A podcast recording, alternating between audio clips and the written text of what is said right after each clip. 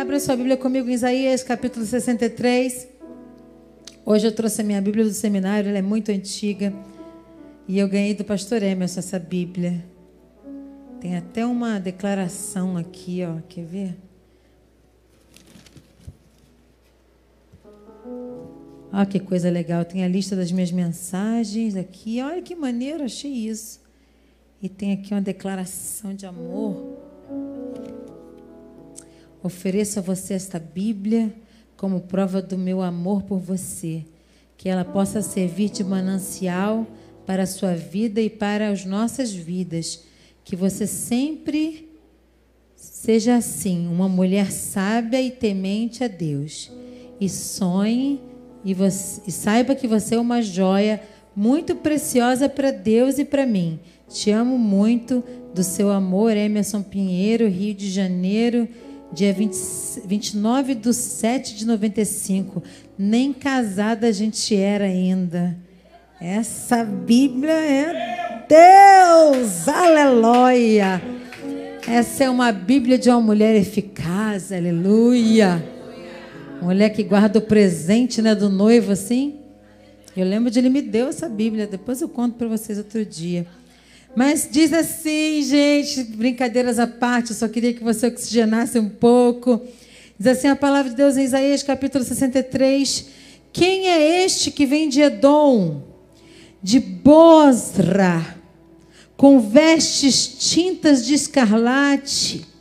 Quem é este vestido de esplendor que marcha na grandeza da sua força?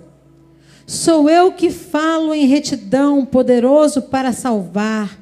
Por que estão vermelhas as tuas vestes, como os trajes daqueles que pisaram o lagar? O lugar, o lugar, lagar é o lugar de fazer uvas, de pisar na uva para fazer o vinho.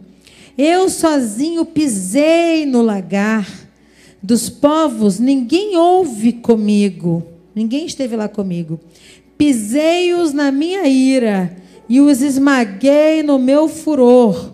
O seu sangue salpicou as minhas vestes e manchei toda a minha roupa, porque o dia da vingança estava no meu coração e o ano dos meus redimidos é chegado. Olhei e não havia quem me ajudasse. Espantei-me de não haver quem me sustivesse, pelo que o meu braço me trouxe a salvação, e o meu furor me susteve.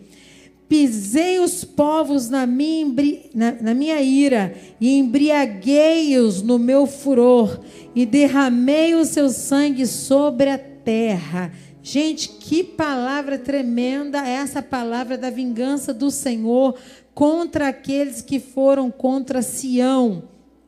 Eu quero que você compreenda que Isaías, ele é um profeta messiânico. Ele fala na primeira pessoa, como se fosse Cristo falando. E ele está dentro de um exílio babilônico nesse momento. Ele é pré-exílio. Ele está enxergando o que vai acontecer.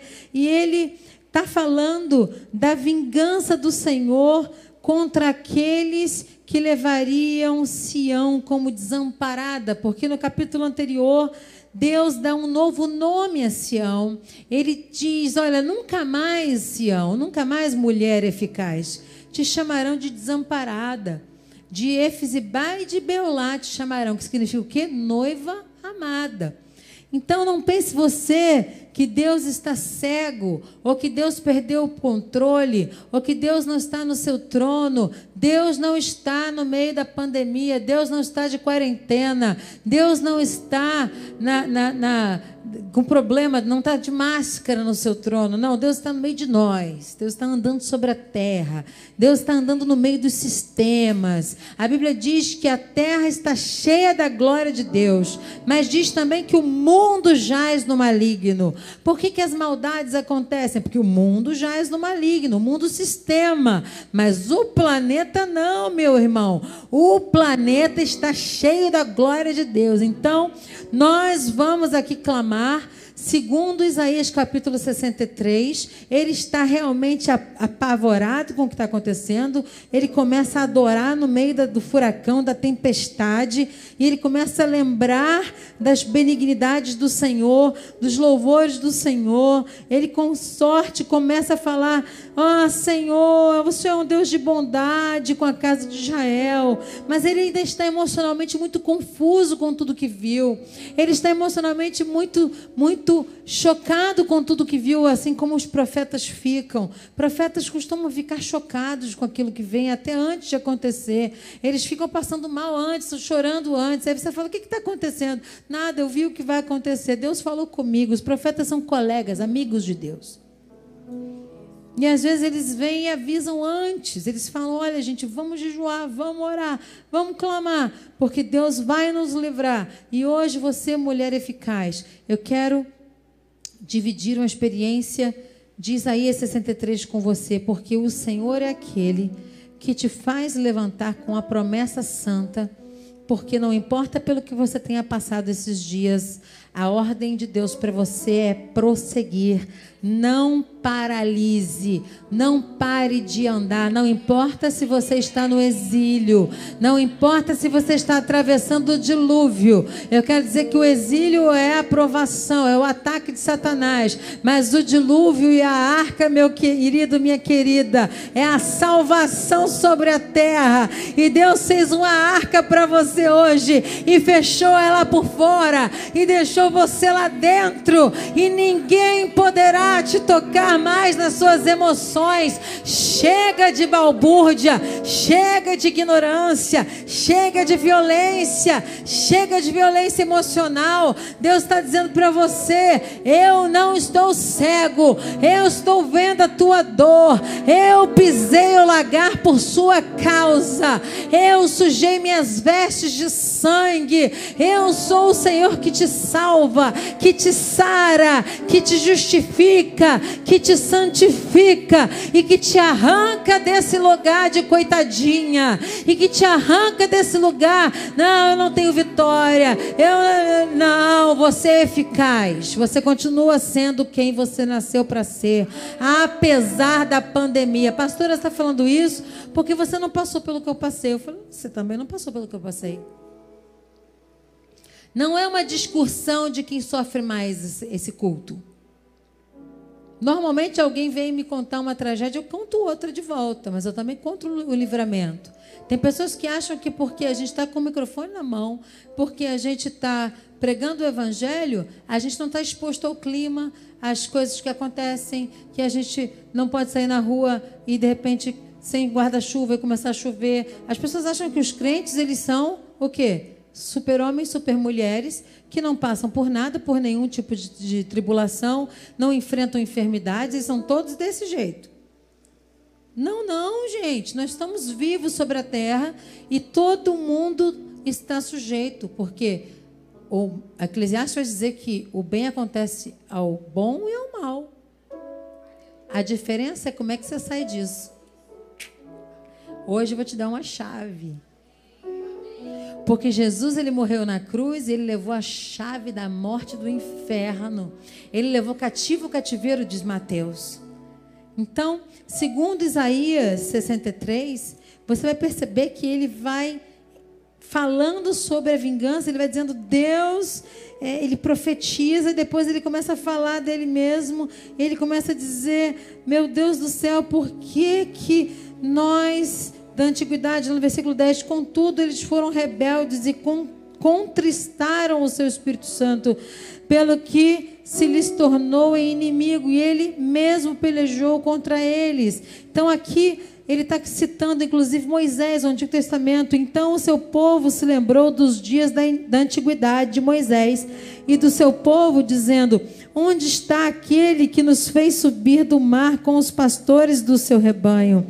Onde está um que pôs no meio deles o seu espírito?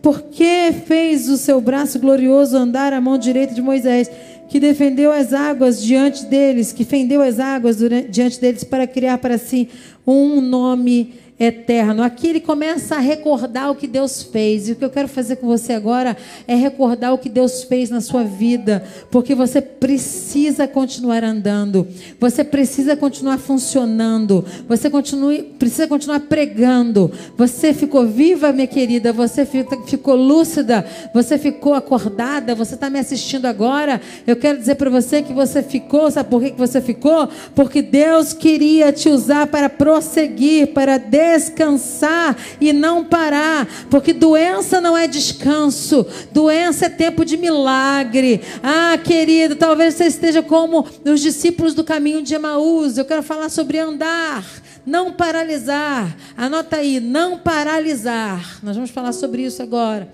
Eu separei alguns assuntos, mas vamos falar sobre não paralisar. Dentro do exílio, procure alguma coisa útil para fazer e faça. Dentro da pandemia, procure uma coisa útil para fazer e faça. Continue a andar. Os meninos no caminho de Emaús foram andar na direção oposta daquilo que eles tinham como promessa para eles, porque eles não suportaram o vitupério da cruz do Calvário, eles não suportaram o sacrifício da cruz do Calvário, eles não suportaram ver Jesus com seu manto ensanguentado, eles não suportaram ver Jesus pisar o lagar e sair com sua roupa suja de sangue de lá. Eles não suportaram, a cena era dantesca, era terrível. A cena era desfigurando Cristo. Cristo estava completamente desfigurado. Não foram todos os discípulos que aguentaram a onda, não. E esses dois vão pro, pelo caminho de Emaús. Por, porventura não ardia o coração deles, eles vão dizer depois, porque foram nércios e tardos de coração para ouvir a palavra profética. Nós temos dado uma palavra profética para você, mulher. Você não pode ser nércia nem tardia de coração para crer na palavra profética. O Senhor julgará os seus inimigos debaixo dos seus pés, porque Deus colocou entre a mulher e a serpente uma grande inimizade. Eu não sou amiga da serpente. Jesus colocou no meu calcanhar o poder de pisar a serpente. Então eu me, Deus me fez mulher por um propósito: pisar a serpente, não ficar paralisada, continuar andando. E eu não vou escolher o caminho de Emaús. Eu vou prosseguir para o alvo que é Cristo. Para onde você está indo, mulher, durante essa quarentena? Para onde está indo a sua mente durante esse tempo? Eu fiquei 20 dias deitada, descansando, descansando da enfermidade, mas não parei. E aprove ao Senhor me curar. Todo dia eu dava a Jesus, glória a Jesus pelo Covid, glória a Jesus pela enfermidade, glória a Jesus, glória ao Pai, glória ao Filho, glória ao Espírito Santo. E Deus sabe o que eu passei em cima daquele, daquela cama, aquele processo. Deus que eu queria que eu ficasse doente, não, mas enquanto eu estava doente, eu estava aprendendo. Enquanto eu estava doente, eu estava estudando. Eu falei, Satanás, tu não me matou quando podia. Não vai me matar aqui, não. Vai saindo em nome de Jesus. E hoje eu estou aqui para dizer para você que eu não tenho pena de você. Eu tenho uma palavra de vida para te dar. Porque doença não é descanso. Tenha coragem para mudar agora e enfrentar as suas dores e aprender com elas. Você tem que parar de atribuir as suas dores a outras pessoas ou até mesmo a Deus na sua vida. Por que Deus fez isso comigo?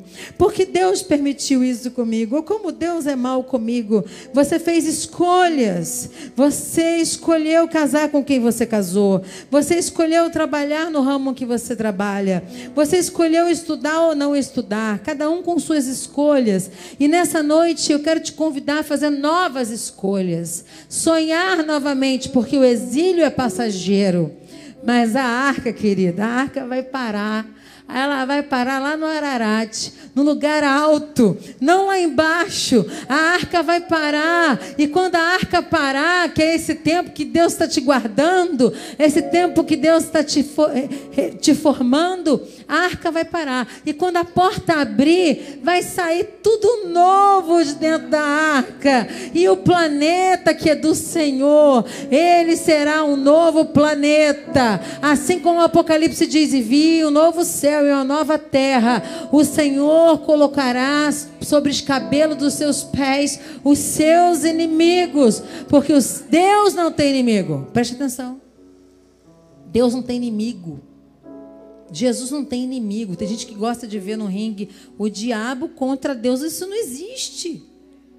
Deus não tem inimigo. Não existe inimigo. Não existe páreo para Deus. O inimigo é nosso. A gente é que tem inimigo. Ele é teu inimigo. Por isso que ele te ataca. Eu nunca vi. Não tem diabo bonzinho, não, gente. Só em desenho animado que o povo tenta. Tem não, ele é mau. Mas Deus é bom. E porque Deus é bom, eu quero falar com você que você pode fazer novas escolhas durante esse exílio.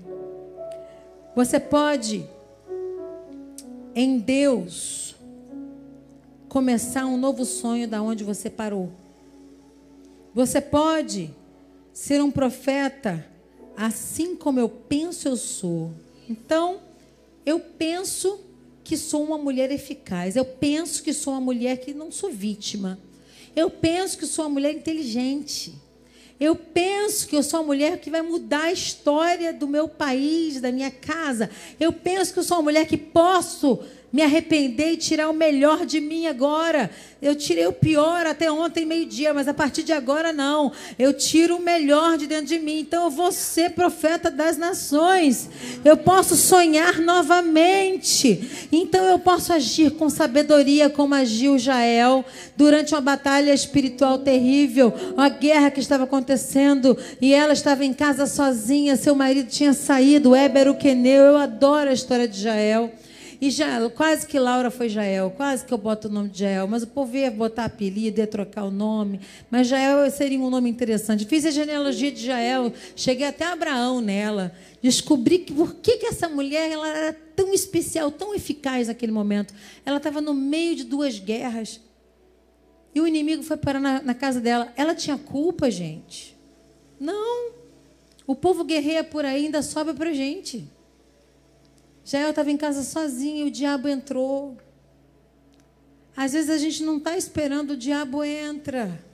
Mas ele entra para ser derrotado. Porque Jael tipologicamente cravou uma estaca na cabeça de Cícera. De uma maneira tão tremenda que atravessou até o chão. Ela não esperou o marido dela chegar em casa, não. Ela mesma começou a batalha dentro de casa com seu vassourão. Ela olhou para ele e falou assim: Ah, entrou aqui para me derrotar. Você não quer sentar, não?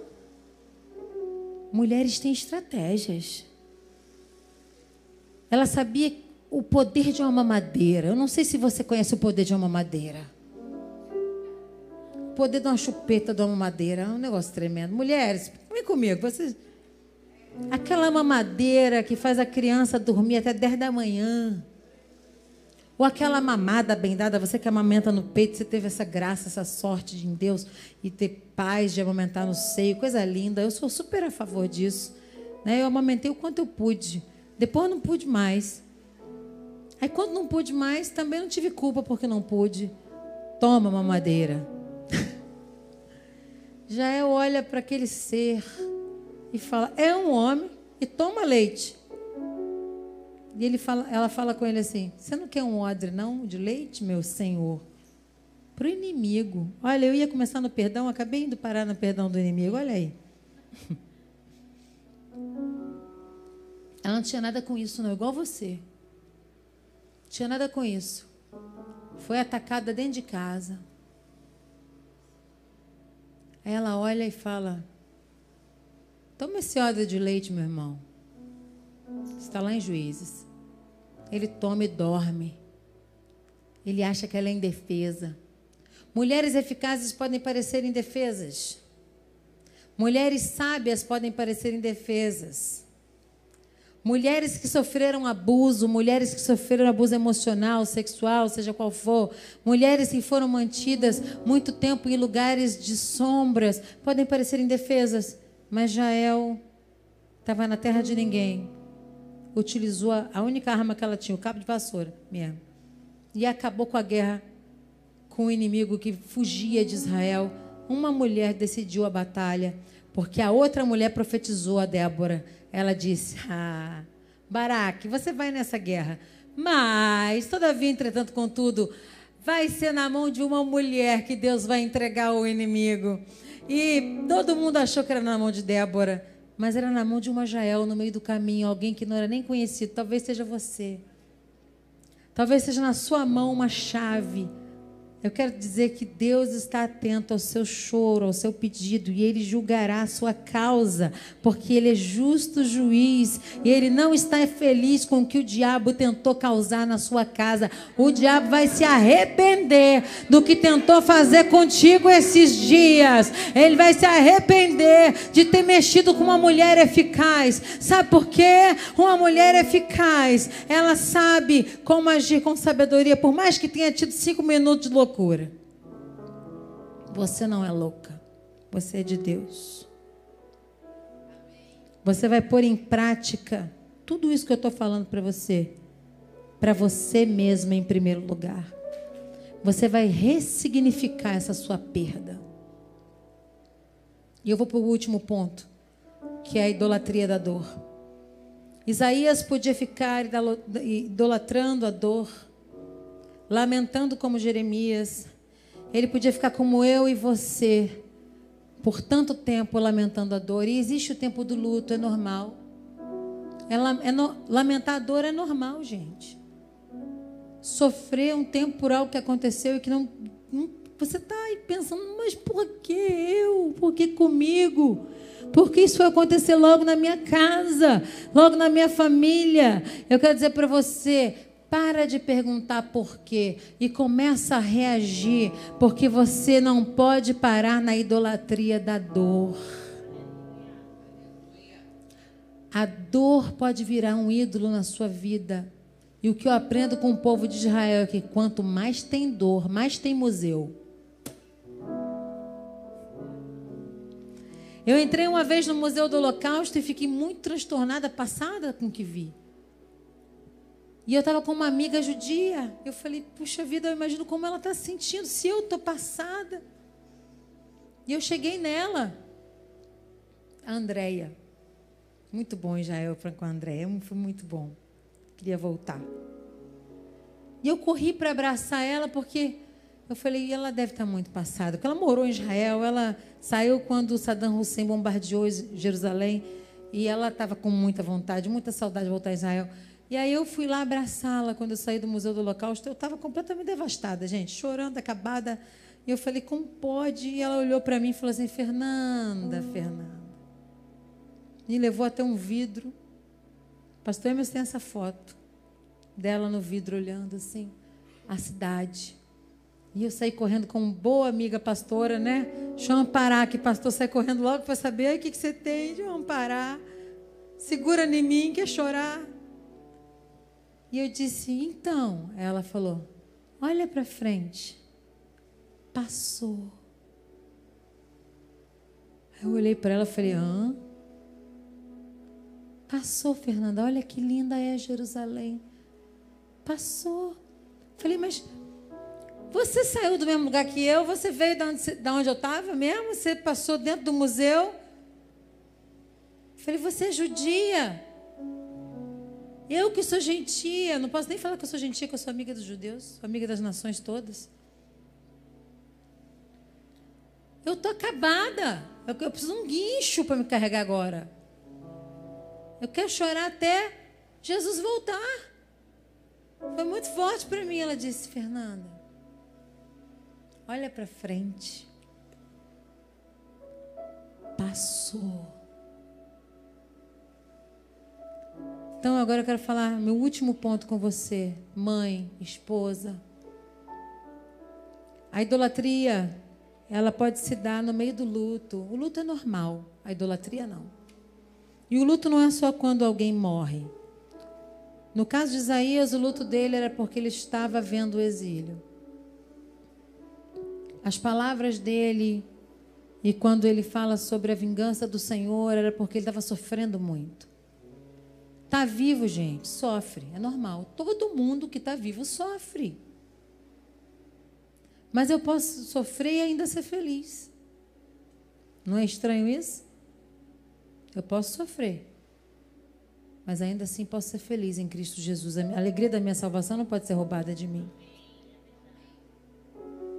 Então, existe o tempo do luto. Respeite o tempo do luto. Eu não estou querendo ser aqui uma ignorante e colocar você no lugar de. Nós começamos falando sobre isso, de super mulher. Nada disso. Mas o luto, ele pode acontecer por causa de uma separação, por causa da perda de alguém, por causa de um casamento em crise ou a perda de um casamento, por causa de um homem que você acha que não te ama, por causa de um filho, por causa de um amigo. Esses são os objetos da sua dor. Mas você não pode ficar numa dor que não passa para sempre. Você não pode ficar no lugar de porque Deus não me avisou, porque Deus fez isso comigo, eu não merecia isso. E lá está o seu objeto da dor. O nome disso é idolatria da dor. Quando o objeto da dor não passa nunca, nem depois das fases do luto, nem depois que Deus já falou com você. Você precisa decidir, e a decisão não é sentimento, a decisão por amar e se amar tem que vir de dentro para fora e tem que ser a partir de você hoje. Peça ajuda. Todo mundo precisa de alguém. E eu quero dizer que aquele que pisou o lagar, ah, ele vem. Ele vem para você. Eu vi uma campanha agora da mulher que pode botar um X na mão na farmácia, mostrar para alguém se estiver sofrendo violência em casa. Eu quero dizer para você que violência não é só receber uma tapa só. É isso tudo, né? Não tem só uma tapa. Uma tapa. Ai, ai, ai, ai, ai. Quero dizer que violência também é verbal. Silêncio também é violência. Indiferença é violência. Eu quero dizer que você precisa amar tanto a ponto de lembrar que, independente do exílio, você tem um pai que te ama, e esse pai não parece com o pai da terra, é o pai do céu, que enviou Jesus, que é teu irmão mais velho, e você não é qualquer uma. Quando começar a violência verbal, vocês, opa, opa, opa, opa, opa. Eu não admito que fale assim comigo, não. Eu não sei de que escola você veio, eu não sei de que família você veio, mas comigo não. Talvez você esteja acostumada a ouvir desaforos terríveis desde criança e a linguagem, a maneira como você foi configurada, foi uma linguagem de falta de respeito. Eu quero dizer para você se dar o respeito agora. Porque o Senhor Jesus é aquele que, mesmo te vendo dentro do exílio, vai vir em teu socorro. Continue dizendo, um pouco menos. Poxa, Fala baixo comigo, eu falo baixo com você. Muda também. Quem sabe você é essa pessoa que causa a violência dentro de casa. Você mesmo é que berra, que grita. Eu sei que você está nervosa, mas a idolatria da dor vai cair agora. E é a hora que você for liberta da idolatria da dor, você vai se redescobrir. Você vai se olhar no espelho e vai falar: O exílio não fez de mim essa pessoa para sempre. Isso foi um estado, foi um momento. Eu estava desconfigurada, mas eu aprendi lá no Mulher Eficaz que eu posso ser reconfigurada, eu posso voltar a sonhar, eu posso ser curada dessa enfermidade. Eu posso dar valor a mim mesmo. Ninguém deu valor, mas eu me amo. Eu gosto. Eu não posso mais viver sem mim. Eu gosto muito de mim. Eu gosto de como meu cabelo é. Eu gosto de como eu me comporto, como eu me visto. Eu posso melhorar ainda, as amigas um toque, seja como for, mas eu gosto de mim. Eu estou no exílio, mas eu gosto de mim. Eu estou no exílio, mas eu quero sair. Eu estou sofrendo, mas tudo passa. Ah, mas o meu marido, o meu filho, a minha tia, o meu pai, a minha mãe. A gente precisa parar de culpar as pessoas pela nossa própria dor. E a gente tem que parar de levantar altares sobre essas dores. Essa dor existiu. Ela é real. Por algum tempo ainda vai doer. Mas você não merece passar a vida inteira ao redor desse altar. Porque todo exílio passa. O exílio egípcio passou. O babilônico passou. O da segunda guerra passou. Diga comigo em casa agora: tudo passa. E você precisa continuar existindo. E eu encerro com uma referência do Novo Testamento, depois de falar de Isaías 63. Eu já falei dos homens no caminho de Emaús, mas eu quero dizer, quero falar sobre Pedro quando Jesus é, avis, é os discípulos vão ser avisados pelas mulheres e Pedro está pescando nu. Ali ele tinha voltado para as redes e tinha pensado: eu não aguentei. No meio da luta eu neguei Jesus. Quando eu vi sangue, era sangue demais. Quando eu vi morte, era morte demais. Quando eu vi traição, era traição demais. Quando eu vi, era maior do que eu imaginava. Eu não tinha ideia. Ele nunca foi iludido sobre aquilo, mas ele estava lá no mar da Galileia. E Jesus vem para ele e fala: Pedro, eu imagino que vergonha. E ali ele faz um psicodrama com Pedro. Eu adoro contar essa história. Ele faz pão e faz peixinho. Ele reacende a memória de quem Pedro é. Assim como Isaías precisava reacender a memória de quem ele era no meio do exílio. Ali ele remonta a mesa, a ceia, o pão, o peixe. Assim como ele fez com os discípulos de Emaús, ele também remontou a cena. E quando ele partiu o pão, aqueles dois, ah, nós já vimos isso, e correm de volta para Jerusalém. Eu quero lembrar quem você é depois da pandemia. Você não é a pandemia, você não é o que te aconteceu durante ela, você não é o que você perdeu. Você é a filhinha do papai, sim. Que vai ter tempo de chorar o seu luto, mas vai se levantar como uma mulher eficaz. Pega a tua mente de volta agora, vai? Vamos orar. Pega a tua mente de volta. Eu não sei em que estágio da mensagem você está. No exílio, na arca, lá na praia com o peixinho com pão. Não sei se você está na fase trancada, sendo abusada emocionalmente, fisicamente, moralmente, mas eu quero dizer que o Senhor Jesus é aquele que está indo ao seu encontro agora. Coloca a mão no seu coração, sinta-se amada. Diga assim: Eu sou amada. Eu sou amada. O que aconteceu comigo não me define. Eu sou amada. O que eu passei por esses dias não me não determina quem eu sou para sempre. Eu lembro de quem eu sou. Eu sou amada. Eu tenho alguém por mim e foi ele que pisou o lagar. Isaías viu isso. E por fim ele se levantará em meu favor e ele vingará tudo aquilo que o mal plantou e tentou fazer comigo e com a minha casa.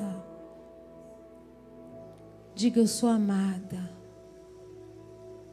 Diga comigo assim: eu não sou louca. Diga comigo assim: eu não estou só. Repita comigo assim: Deus não me esqueceu. Diga comigo assim: Deus não me ignorou, Ele estava comigo no meio da dor. Diga comigo: coisas ruins também acontecem a pessoas boas. Sozinha? Jamais. Sem o vingador? Jamais.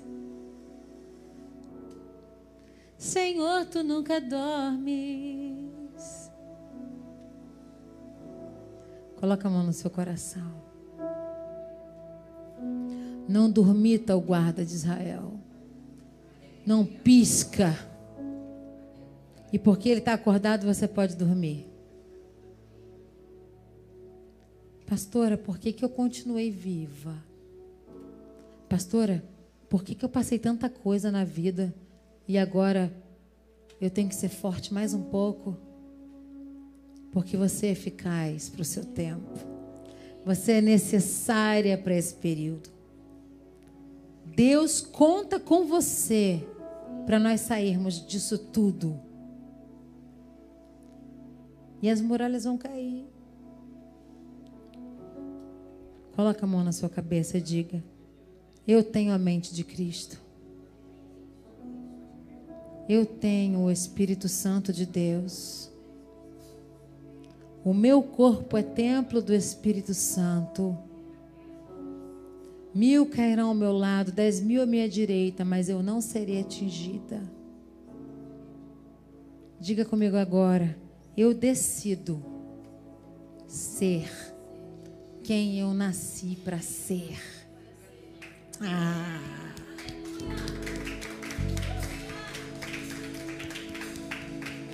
Pega você de volta, menina. Pega você de volta. Eu, hein? Onde é que tu foi parar? Eu já fui parar debaixo da cama tantas vezes, mas Deus me pega de volta. E eu me pego de volta de novo. Ai, ai, ai, ai, ai. Era melhor não ter sido afligida. Quem mandou o diabo mexer contigo? Era melhor ter sido afligida. Era melhor não ter sofrido o que você sofreu. Era muito mais inteligente o diabo se ele ficasse quieto. Mas ele é burro. O diabo mexeu com a pessoa errada. Ele mexeu com a mulher eficaz. Ora manashareka terabasu yamas. Ora la mandera la machandere la manashu yamas.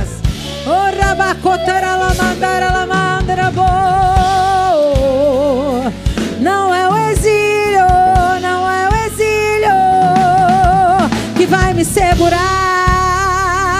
Oh, não é a pandemia que vai me parar. Não, não é a dor, não é o desprezo,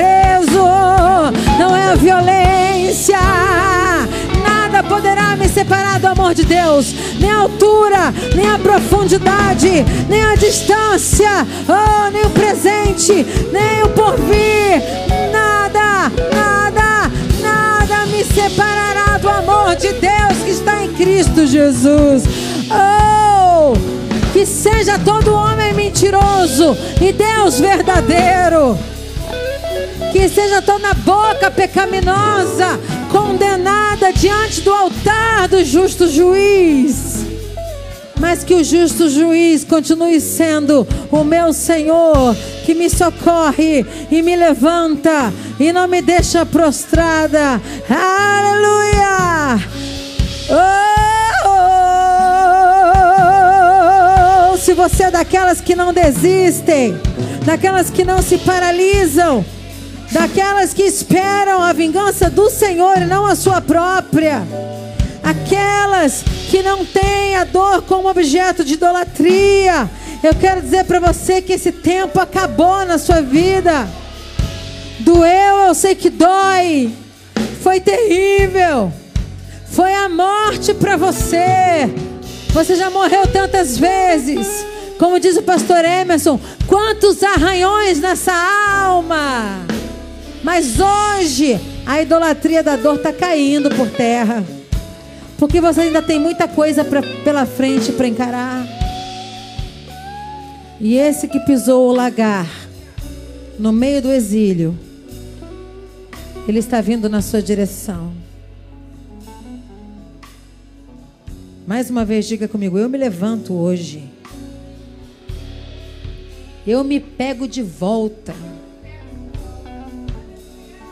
Eu me amo. Tem mulher que não ama, não se ama, não ama o filho, ama o marido, ama a igreja, ama a casa, ama a roupa, mas não se ama. Ama maquiagem, mas não se ama. Diga agora, eu me amo. Sabe por quê, minha filha? Se você não se amar e morrer, a vida vai continuar sem você. Sabia disso? A vida vai continuar. As pessoas vão contar histórias a seu respeito, vão dizer, ah, como era legal fulana de tal. Dei para ela, deixa ela, é, pode pegar. Minha filha! Ei, mulher eficaz! Hoje é sacode com você. Hoje a parada é um sacode contigo. Sacode, sacode, tá aqui sacode. Ah, mas eu. Aí bota um adesivo em cada um. Já fiz isso. Mas agora você precisa se levantar. Deus te deixou muito tempo aí no.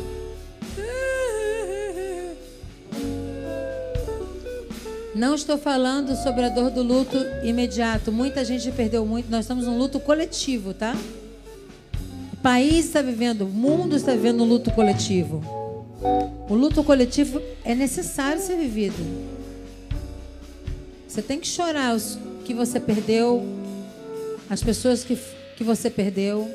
Não, não é isso que eu estou falando. Eu não estou ignorando o seu luto. Mas tem gente que antes da pandemia já estava assim. E durante a pandemia piorou. Se pega de volta agora. Volte a sonhar. Saia da paralisia. E diga para você mesmo: Eu me amo. Eu me amo. Só sobrou o caquinho, mas eu me amo.